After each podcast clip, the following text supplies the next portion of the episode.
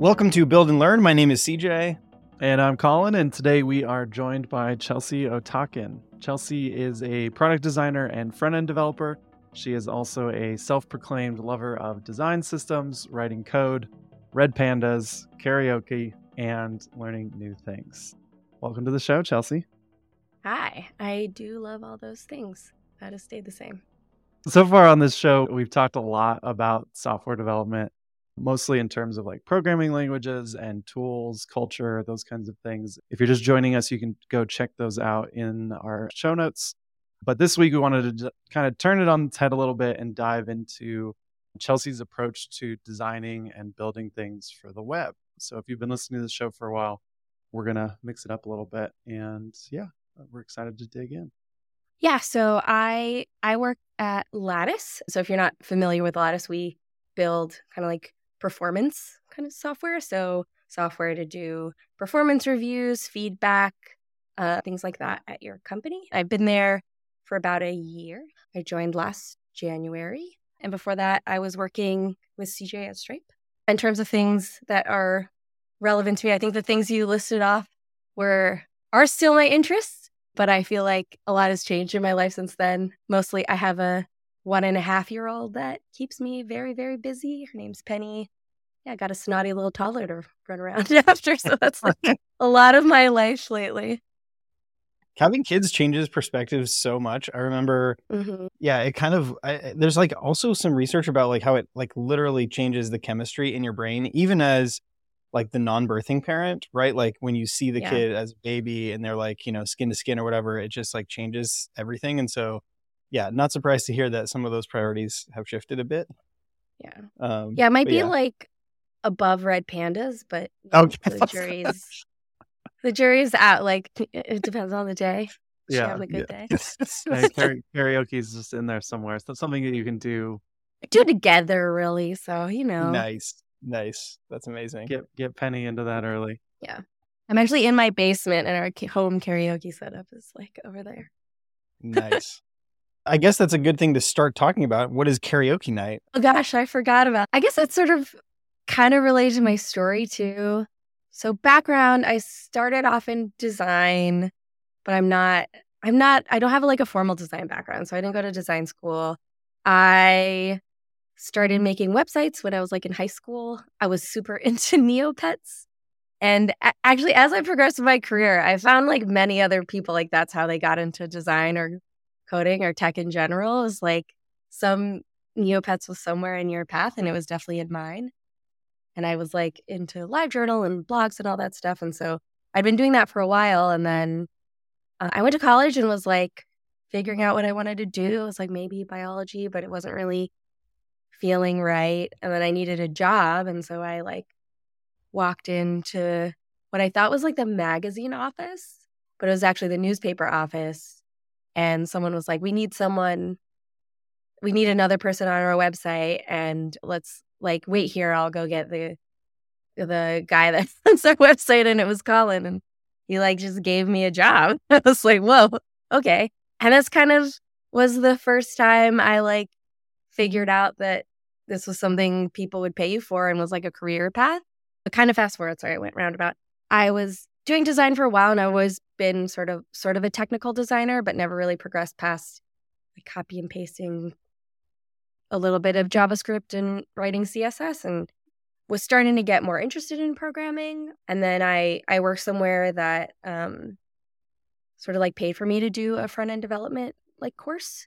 It was through I think it's called something else now, but was through Bloc.io. And so I did this like self-paced course and they give you a mentor and I really just wanted to get over that hump of like, can I start like solving problems on my own without like just copy and pasting something and then vaguely editing code and like f- crossing my fingers? Like can i actually read code and understand how it works and and problem solve? And so that really helped me get over that hump and the like little karaoke night app which never really launched but that was sort of like my test project of like okay I have they give you like structured projects, but can I make something up and then like and and figure out how to work on it and yeah, like 80% of the way there, but never really launched it. Like I got the shape of the app, I got like like a single page app running. And then I started trying to write scrapers for like music databases to try to like like scrape the databases and and put together lists and stuff. And so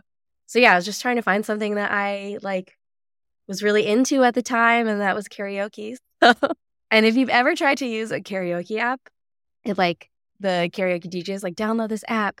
They're really bad. They're like so bad. The best way to do side projects is to find something that you're passionate about and you're going to spend more time than you would on anything else to figure it out mm-hmm. because you you want you want it for yourself. Yeah. Yeah. Totally. Yeah, that was I was going to say that's like a there's a couple like really interesting nuggets in that in that backstory. Like one is build side projects because you'll learn stuff, but the other is that you didn't go to design school. So like if yeah, I guess like I'm curious if you were to restart today, would you recommend a certain design school? Do they have like boot camps for learning design or is this something that hmm. people usually kind of pick up on the side? It's hard for me to say and I, I feel like I've I've mentored a few designers and it's been tough for me to like relate my experience because I think that the industry is just so different. I'm not saying I'm old, but it makes me feel old. But like I, I mentored an intern at Stripe and she went to Carnegie Mellon and you know she was asking me questions about like like what in like what internship did you how did you decide where to do your internship and I was like I went to journalism school so that eh, like we had to do internships but like the way I did my internship was like it was required but I just took my job that I was doing like I had a part-time job at the museum and I just asked them to sign my internship papers mm-hmm. because like I already had a job that they were like paying me to do. And so I I I didn't go to like I think today you like go to like Carnegie Mellon, there are like schools for product design a lot of people go to. And then they have these like internship fairs, which I went to Grace Hopper one year and like saw the they have like an internship fair hall. And that was just like it blew my mind. It was like like all these companies like Apple and Workday and, and they just had all these booths and Stripe. Like I was there with them we had the booth and it's just like these leagues of interns like interviewing like like a hundred people in line to interview at Apple and they're just like standing in line and there's a guy at a counter like doing a inter a quick interview with them and they're like next and then like they just go to like 50 companies that day or whatever and try to get internships and in turn these companies are like are like banging to like work here. Like, we want you to. And I did not have that experience, like, at all. So a part of it is like hard for me to say because I didn't go to design school. So I actually, I can't say what the value or not value of design school is. I feel like I can't really say what that is. But I think that, like, I think one of the values of my path and, and to maybe like fill the gaps from earlier, like, I went, I went to work at the newspaper and then I decided to like join the J School, which is the journalism school at UNR. And I would say the journalism school at UNR is more like just more broad communications. So there's like an advertising path, there's like print journalism, there's so there's a few different paths and I I didn't choose a path. I kind of decided to get a more general degree and then so I got to sort of like pick classes from any of the paths. And one of the classes was a design class and Annie was a sort of like design professor who had joined the J school, I think in my like sophomore year of college. And so I just sort of like latched on to what she was doing. But I took her all the classes that she taught and then did a I forgot what it was called, but basically a, a like independent study. Me and another another designer who was in the J school, uh, Kevin Jones, who I think you guys you guys know, like me and Kevin were kind of like doing similar things when we were in college. So we did an independent study with Bonnie and just sort of like made stuff. Well, like had free periods mm-hmm. to make stuff and did and she like kind of like made up projects for us and um and yeah, so kind of like chose that path and then and then I while I was in college I was also working like part-time design jobs. So I was contracting. I worked at 12 Horses with Colin again. Colin got me like my first two jobs. So, hey. And like contracted around with different companies in Reno. And then I started doing volunteer UI work with WordPress.org. And so my first job out of college was at WordPress. I kind of had started working within the community there and doing open source work and then got to know everybody there and, and got a job there. So that was that was sort of how I landed my first job. So it's an atypical path, I think. But at the time, the typical paths that I've learned exist, like they weren't really there. I have a hard time giving advice on like how you would do it today. I just like, it's like, how can I do more of this? Or when, you know, when I joined the newspaper and I was like really into into doing web stuff and I was like, okay, how do I do more of this either in this job? Ended up working at 12 horses. And so it was really like trying to evaluate like what do I want to do more of? And then like how do I just like keep going down that rabbit hole? Yeah, the industry has definitely gotten more mature. I mean, now we have boot camps for all like data scientists and design and yeah. all these things. But like, uh, you know, thinking back, like I was actually in the business school because I also couldn't really find like there was no program for people who were building for the web, and yeah, I ended up working with the J School uh, as well because they were they were kind of like a startup in that like newspapers were dying. They had to reinvent themselves. They had to be on that bleeding edge, and so you and I got exposure to web through that. There was a grad program that was like, "Hey, we're playing with this thing Google released called the Google Maps API. Like, can you figure out how this works?" And we were like doing like like real time news on a map, like with pins and stuff, and like using the first version of the API. And I actually they're like, "We'll pay you for this," and it was like weird to be like, "Oh, I can get paid to code." And you're totally right. Like now there are the, these like paths you can follow and like little yeah. guideposts. Your website does a really good job of kind of uh, doing a few things, showing some things that you've done over your career at different companies. But then you also outlined some philosophies that you've clearly like developed over all of your time from, you know, from the newspaper all the way to today. And so I thought it might be good for us to to dig into some of those. And you in fact digging deep is is one that you just mentioned and and one of the ones that you have up on there. Is that really one that I wrote down and then I just said it?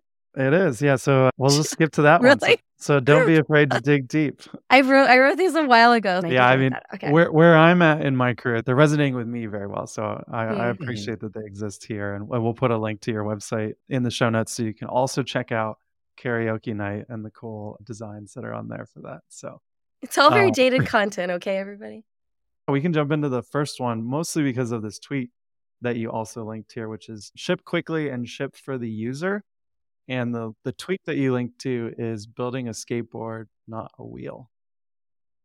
Yeah, I, I feel like this has been, I think at the time I hadn't heard it in a lot of places, but now I hear I hear this the like build a skateboard, not a wheel thing.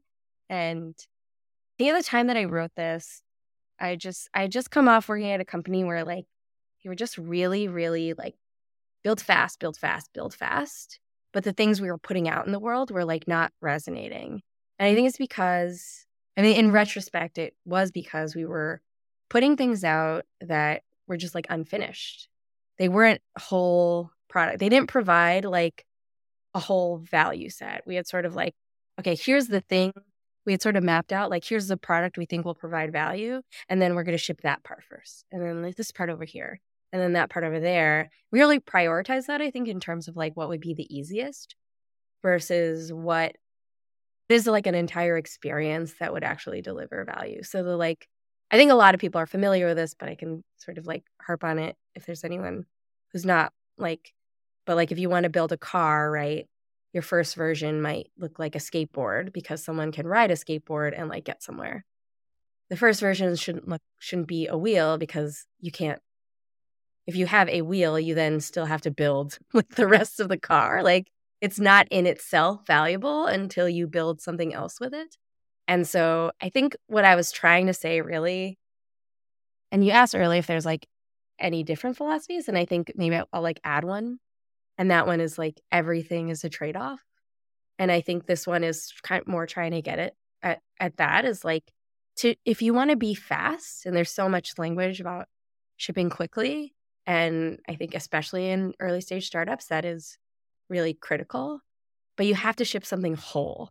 You can't just like ship a piece and expect people to know what to do with the piece.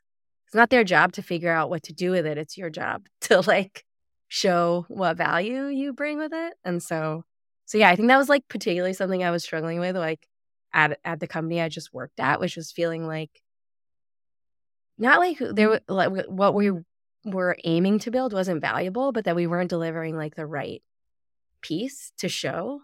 We were just giving you like a wheel and saying like you can get places with this, right? Mm-hmm. Uh, like no, we can't. And so like like I think when you're when you're thinking about iterative, it like shipping product iteratively, I think each iteration has to be like a whole thing that you can use. Think about that versus like and, and balancing that with speed, I think. Yeah, I think it's also kind of tricky to do because you we hear all of this like harping on oh just do the MVP and ship your MVP and then get feedback and then iterate. But I think a lot of people take that as like just ship something that's incomplete and basic and then get feedback, but it's like no, you've got to like get a holistic picture and maybe that means narrowing your scope to like a much much tighter group of users that you're going to solve for mm-hmm. But like yeah. solve something completely and perfectly for the that not necessarily perfectly but solve it well for those users and yeah. then start widening your scope to iterate and like pull in more and more users yeah. so and i think something that happens in practice like i think everybody always has the intention to do that and we just forget about the like the V and the P in that term. It's like viable and product. Like you have to build a whole product and it has to be viable. It can't just be minimal. like those other two letters are important. I think what happens a lot, like at least what I've seen happen practically, is that like people are scared to have to repeat work. So, like, okay, if you build like the wheel, if you build a skateboard, this, I'm going to keep going with the metaphor if you build a skateboard, you can't use the same wheels in a car. Like it's a different thing. And so like be like, okay, but we need to make this so it is usable when we make our big product. But I would argue, and I feel like this is something that I've always also learned the hard way in design systems that like you actually at this point in the process, you don't know what people need out of the car. Like you don't know what kind of wheels they need. You don't know like the reason you're building this skateboard is to figure out what they need. So you like assuming that you can predict what that product will look like, what that car will look like is I think is just kind of like a a fool's errand. And so like if you're trying to build car pieces to fit on a skateboard, it's not going to work. And then like you just like you just have to admit that you're probably going to have to rebuild this piece, but you'll do it with like a better knowledge of what it should be every time you do it. And so if you try to design the car without building the skateboard first, you just don't have enough information to know what it should be like. And so so I think that is something at MVP stages you just kind of have to let go of like you might throw all of this away. And that's fine. Like that's okay. You should probably throw all of it away. If you haven't thrown most of it away by the time you're at car stage, then yikes. What I like about this, and I'll put it in the show notes for sure, is that you know the first one is you build a wheel, no one's happy. You build two wheels, no one's really happy. You build the body to put on top of the wheels, no one's still happy because the car's not put together yet. But in the other one, it's like you've got a skateboard. That was something you can locomote on, you can move around. Then we're gonna add like a handlebar to get a scooter, and the scooter is the new product, the new iteration, and people mm-hmm. can get around on that and then you have a bike and then we added a motor to the bike and then we're like oh people actually want to sit in a car with four wheels yeah. and the engine not between their legs yeah i i feel like the scooter to bike thing is like really important too because you basically have to throw out all the parts. Oh yeah. Like you're like none of these parts that we used before matter. Right. And like you should totally be fine doing that. I think yeah like all of that is actually kind of also about the second point, which is that design is continuous, right? Uh, I mean, the the fact that your product isn't done until you've got, you know, an actual product that is in someone's hands and then you can figure out what's good and what's bad about that product and then iterate like after you ship something figure out what's good and what's bad and then make it better i think that's another thing that i think we forget about is shipping something and being like, "Yay, we made a thing," and then you know never going back to see how it's doing in the world. Yeah, I think my my second job was at an agency, and that's where I started. Like, I don't know, just feeling really hungry to understand how the stuff I was making was doing in the world because as most people know, like agency work is like you do it, client takes it, and then you don't really get to see what happens. And sometimes you have continuous clients, but at the time I didn't really I didn't really have many of those. And so I I didn't know if I was getting better. Like I think that was almost like a personal thing. Like, am I is this better than anything that I've made before?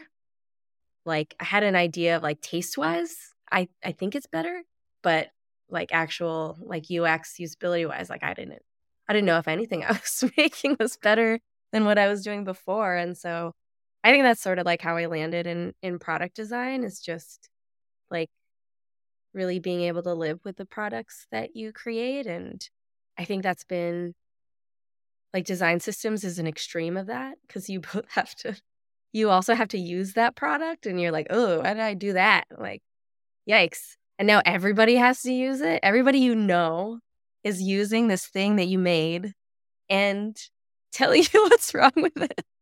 And you're like, oh wow, it's a good crash course in like listening to your users. Cause when you your users are your coworkers, like they're gonna tell you. And in this case, you're talking about like a literal design system that you've implemented for your team to build with, right? Yes. Yeah. So a design like an internal design system for your company to build your product. Like that's been the most the like fastest and most aggressive aggressive isn't the right word, but just like like powerful feedback loop in yeah. terms of of user feedback.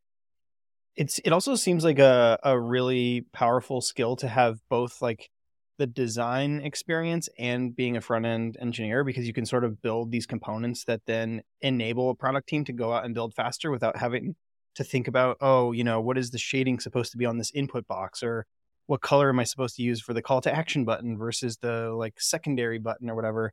And so I'm curious too. I mean, we've got a I mean, the, the next bullet is design and build systems, not just features. And so maybe we can talk a little bit about like what you consider a design system and like what is in scope for design systems versus what is I don't know part of the brand. And is there a mm-hmm. like line between the two, or yeah, kind of like how how do you see those things coming together?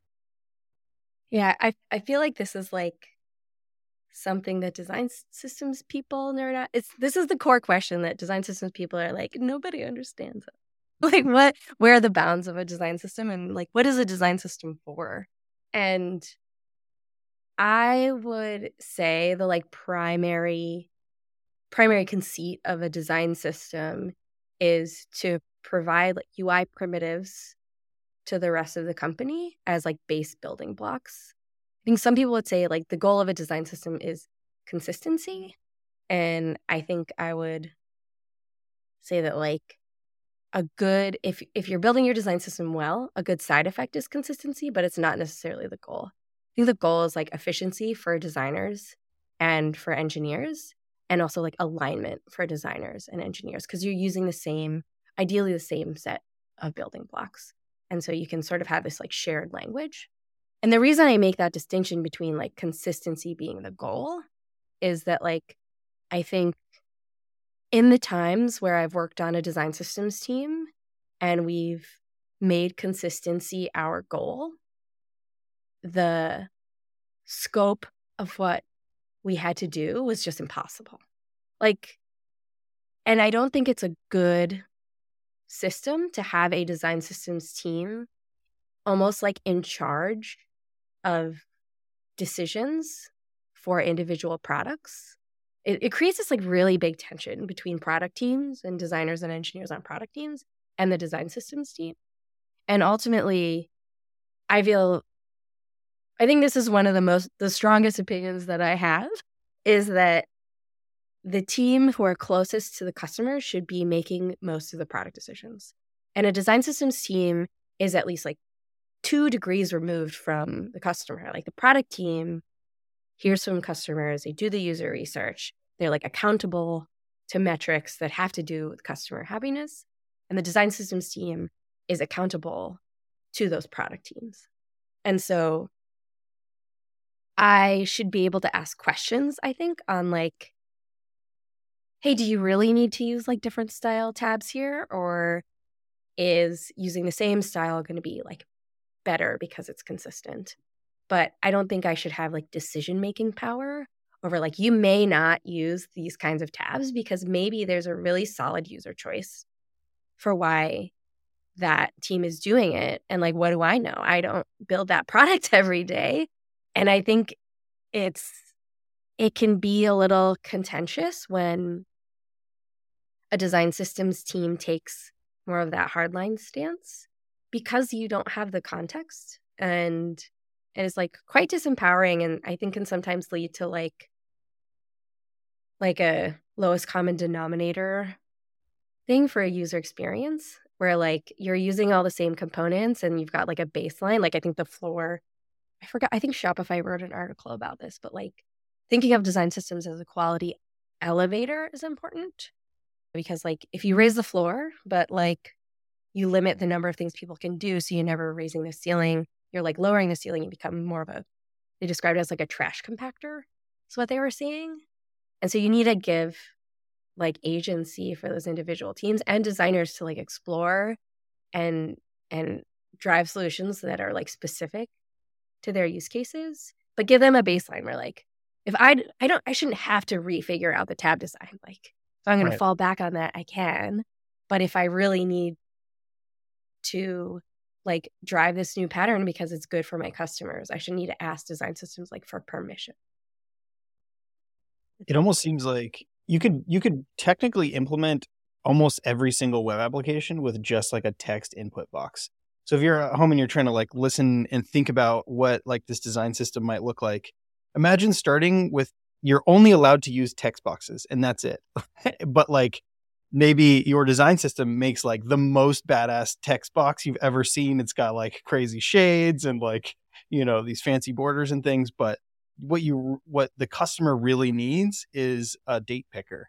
But like you're making them enter in some date that's slowing them down and like making their user experience worse. But like you've got a really sexy text box. It just happens to not actually solve the user's need. And so yeah i think i yeah one of the things that comes to mind too is like why not just use an off the shelf design system for a long time use bootstrap and i feel like all the websites on the internet from like 2012 to like 20, I don't know, 19 were all basically look the same. And now I'm using Tailwind UI. Tailwind, yeah. Which like are these design systems, how do you see these like sort of UI frameworks fitting into like that role? And I don't know, is it like bad that people are using those or yeah, what are your thoughts about off the shelf? I don't think it's bad. The lattice design system is actually uses Chakra under the hood. So uses Chakra UI under the hood. I like that those things exist. One, because they're like a public reference. Two, because it's very clear that there's like a set of components that like literally every company needs.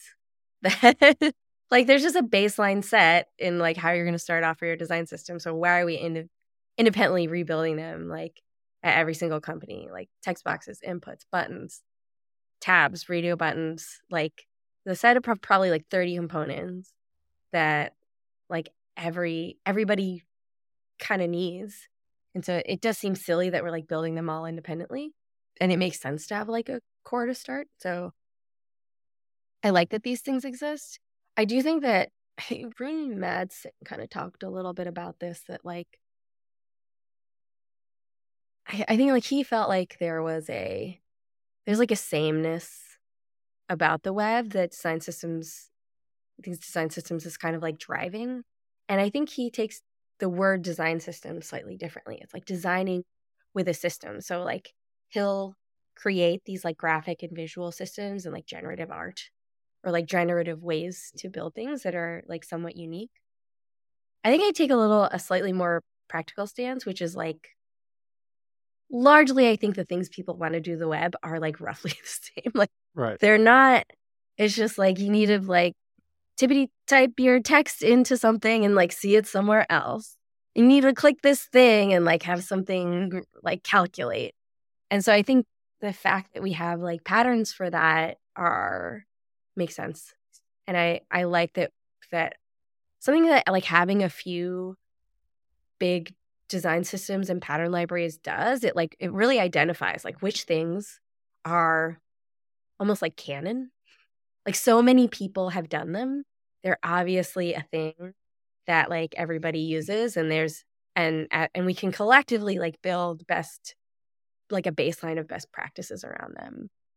But again, like the other example is like, but someone could take that and like take the baseline of that and put it in a completely different direction very specifically to what they need. Like maybe I need a carousel, but like, okay, I'll take this base carousel and it works kind of like a carousel, but I want to make it go a bunch of different directions for some reason. Like that would work for me. so I think it's almost like when you're like an artist, like you have to learn how to paint, like everybody learns how to paint, and then you can start breaking the rules. I feel like a lot of these design systems just kind of like put down what the like, what are the core skills, and then like give you an idea of where you can start breaking the rules. So generally, I think they're also pretty good and pretty amazing. Like I think it's having worked at a company where like Stripe was when I left like 6,000 people.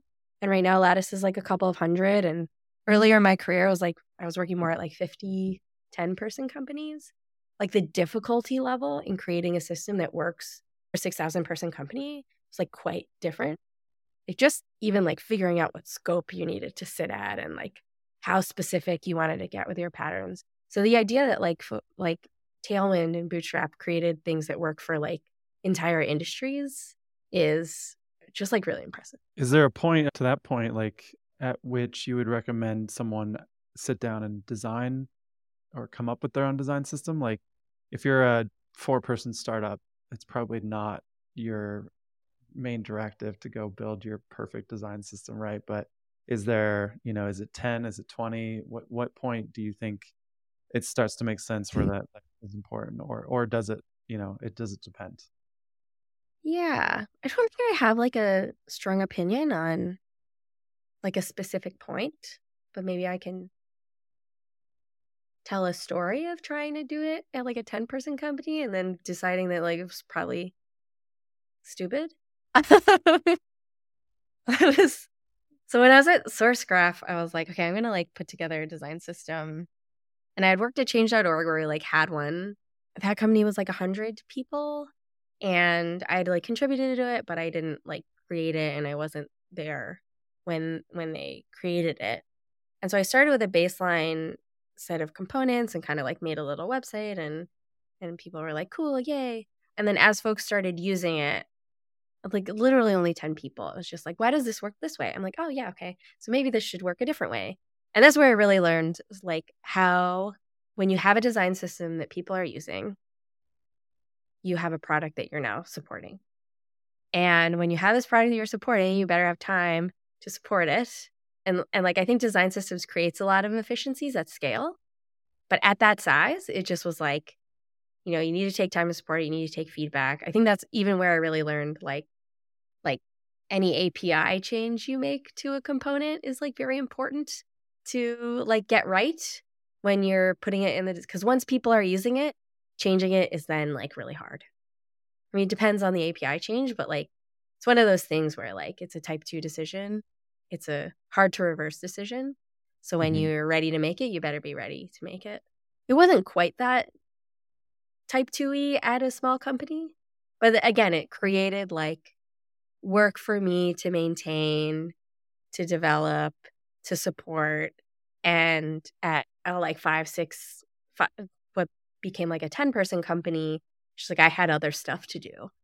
Mm-hmm. And it wasn't creating, it was creating some efficiency, but like between 10 people, just like not enough that it made sense for me to also be spending like 20, 30% of my time like answering people's questions. I was like, yeah. so I, I think at that stage, it's, it's like more helpful just to communicate more to mm-hmm. align. Mm-hmm. And then at some point, like the communication gets so hard, you should create systems around it. And I think those systems should probably like scale with like like how much efficiency is it creating versus how much work is is it to maintain and support?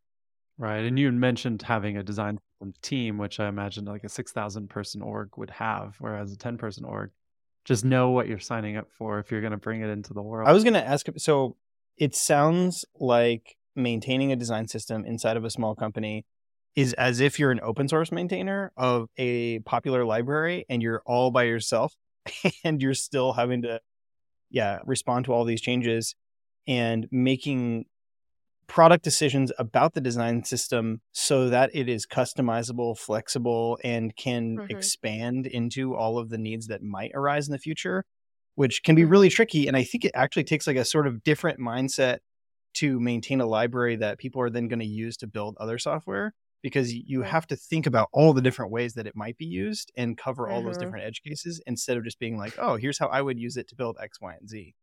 Uh, so yeah, definitely sounds challenging. Yeah, I, I think the open source comparison, it's one I make a lot and I think it's like spot on. Like working on a design system is more like working on an open source library than it is uh, like working on a product. And I think that like sometimes at least in my experience, like often I think the company expects the design systems team to work more like a product team. It's like, are you going to ship like shipping more components is the goal. And I that's a goal that I often I'm like, that's actually not the goal. Like the first goal should be that all our components are like solid. We take our components that people are using the most and make sure that they are like extendable, accessible, that they're like super high quality uh, before we expand our surface area of the things that we make. Because like you, if you ship ten components and you ship them all with an API that doesn't work for anyone, and then people that doesn't work well or is extendable, and then a lot of people use them, and then you figure that out later, your job now to fix those is like a hundred times harder than it was before you started.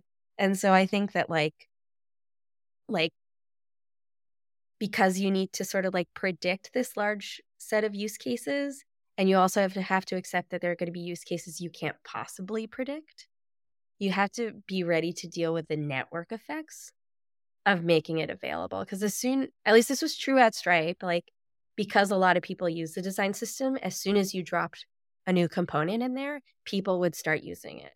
And once they started using it you had to be responsible for how you were going to change it and we later like figured out you know like versioning and and pinning and that's in itself is its own like you know you have to manage what versions people are on recommend choose what you're going to support all those things.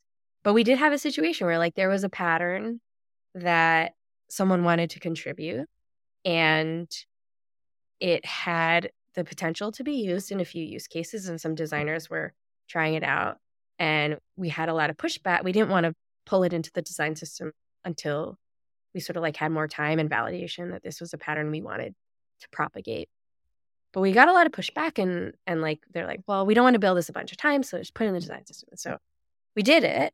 And then a couple months later, one of the products that was using it did user testing and found out it was just like horrible. Like it did not test well. Like people did not know how to use it. It was confusing and was causing some like bad effects and actually some other products. But because we put in the design system, like four other products were already using it. Mm-hmm. And so at that point, you know, you don't just have to be like, okay, we're, it's not even like we're changing the pattern and updating it to, for everyone. It's like this entire design pattern should not be used. And now we have like, we have, I mean, we don't have the power to make people do this, but like a thing we have to do is just like, hey, we don't recommend you use this pattern from it. Like, you should redesign this in your right. product. And like, I don't know, teams are like up in the air whether they have time to do that. So you you kind of have to be ready to be responsible for everything you put out as well. Like if it's bad, it's going to propagate. If it's good, it's going to propagate. And so you have to yeah, you have to account for all those you know network effects. It sounds like if something makes it into the design system, it's like a design a seal of approval, and then people are like, "Well, I'm going to use this thing that you said I should use," and then it gets propagated. Yeah. And, you know, you have to have. It sounds like a design system designer, engineers, product people who are working on that have to think about the end user, but then also the developer experience too. Like, yeah, it's a what a time to be alive on the internet for sure. I'm generally in favor of like experimentation and seeing what happens, but also if it's not yeah. working, it's not working. Totally. Yeah, I think that like like that the comp of like the skateboard and wheel situation also applies to design systems. I think it's one of the reasons why like often people are like, I think uh, we have this pattern. I think it'll work for a lot of use cases. So I want to put it in the design system. And my first instinct is be like, let's wait. Like let's why don't you guys use it for a while And maybe another product might copy it. And yeah, that's some duplication of work. And they'll use it. And then we have so much more information in those two cases about how we should design the API, design the component, which pieces we should bring in, just in like two cases. That when we bring it into the design system, I guess the comp would be I think we at least want to get to bike stage of something, of a component before we bring it into the design. Like all the skateboards and scooters and shit, they should be like in the product. But like we should at least be a bike by the time we get to the design system. Oh my god, I love that so much. It uh, it also like kind of rounds out your philosophy here. Your last one of critique early and often and with everyone. It's like yeah, critique and make sure this is going to work before it actually ends up in in the system. But also just like generally, probably seems like a good way to learn and improve. Um, but yeah, would love to hear maybe like tactically how you go about seeing if something is working or not working in the design system. I think it was yeah, it was like nice to hear about your experience at the agency and how sometimes you'd work on a client project and then it's kind of like throwing it over the wall and being like, I don't know how well that did. So mm-hmm. yeah, what has your experience been recently and maybe what can we learn about how to yeah, critique and improve our stuff? Yeah, I well like from a design design design standpoint, I I, think I've gone back on this one a little bit in that like it really depends on who you are and your personality. I think I have I'm like pretty outgoing. And so I'm pretty comfortable like talking to anybody about feedback and like critiquing with like with engineers, with designers at any stage in the process and being able to like say like actually that's not relevant, like just like sort through all the crap like on the fly. I think I'm someone who like thinks through speaking a lot. So that's like helpful in critique situations. I have now worked with a lot of like more different styles of people. And I think there are people who just like need that time away. And so if you if you're critiquing like all the time, if you like and I have these phases too personally where like I need to think in private. And I think there's people I've worked with who are like brilliant that like they work best when they have that time to think in private and process. And so I think I've shifted a little bit and like, why doesn't everybody share all the time? Like, even if it's messy, even if it's nothing, even, and I'm like, oh, that just like doesn't work for everybody, but it works for me. But to get at your question, which is like, how do you figure out if something's working or not? If you have a Slack channel, you figure out pretty quickly because everybody complains like immediately. So, like I said, that like if you're working on a design system internally, that feedback like like if it's adopted, I think there's different stages where like some people are like working on adoption, so they have to do a lot more advocacy. Most of my experience has been starting on a design system that is like already in place, at least to a certain extent, and then like like working on the things that it, that are already in use. And so when you're at that stage, you get the feedback like pretty constantly and immediately of like what's wrong. And so I feel like the the challenge for me has mostly been how to prioritize because you get like such a big volume and everything feels important because everything is scaled up. And so it's been like a struggle for me actually personally having like a like a medium ADD spectrum kind of brain. Is like that's important and that's important and that's important and that's important. And then like having a hard time like really getting to focus on any one thing. And so i think a lot of at that stage for a lot of design systems the challenge is prioritization. It's like you have so many things that you could be doing because nothing is ever perfect because it doesn't work for everybody and so i think you really have to figure out like what what individual change will have the most the most impact for your first line users, so your your internal users, engineers and designers. Like like if I were to work on one component, how would that change the lives and efficiency mm. of designers and engineers? And then you also have to think about the second order impacts. Well, how is that going to affect users?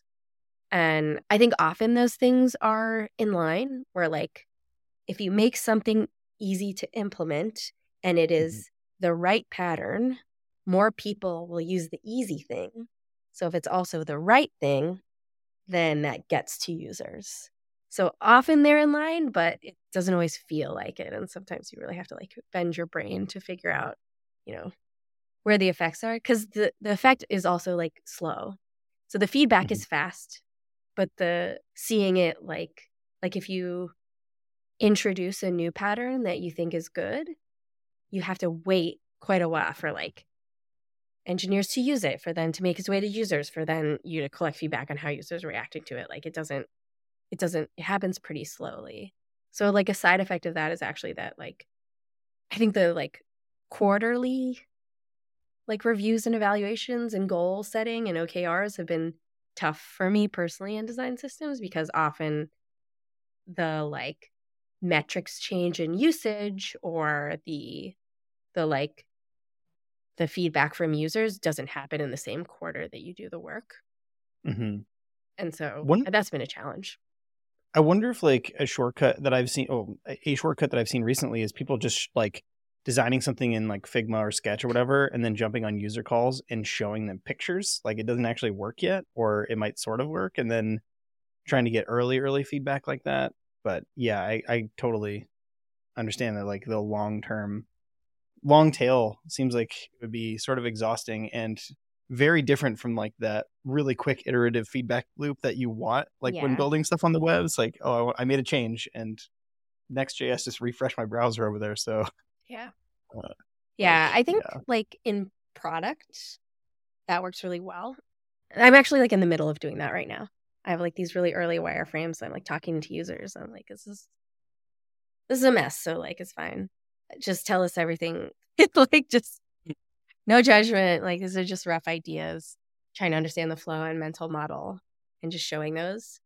I think for design systems, there's so many like there's how it looks, there's how it works for a user, and there's the developer experience. That often I think those things are like sometimes there's so many things you have to get feedback on. We started this process at Lattice that I think has actually worked pretty well. It's not super fast, but like I basically put together a, a design doc, which, you know, means one thing to engineers and a different thing to designers, but it's like one doc that does both of those things. So like articulating like what the API of this thing will be, what the and then like showing mock-ups of like what the actual like spec of the component will be and then sending that round to like all of the product teams and all of the designers and saying like this is how we're going to build this and and having like a period of of like a like request for comment sort of period and that's that's worked pretty well. So like before we roll out a, a big system change we'll like put together one of these design docs and just like tell all the teams here's what we're thinking about what should like are we missing anything and then giving them an idea of how we're going to roll it out Awesome. Well, I think that's a great place to wrap things up. We can leave our listeners wanting some more. They can head over to chexee.me. We'll put that in the show notes so you can check out where you can find Chelsea and all of her work. Maybe she'll add some more philosophies as she uh, develops them in her future roles. And yeah, thanks so much for hanging out, Chelsea. Cool. Thanks for having me. Yeah, thanks a ton, Chelsea. You can find the show notes and all of the links to the resources at buildandlearn.dev. Thanks so much for listening, and we'll see you next time. Bye, friends. See ya.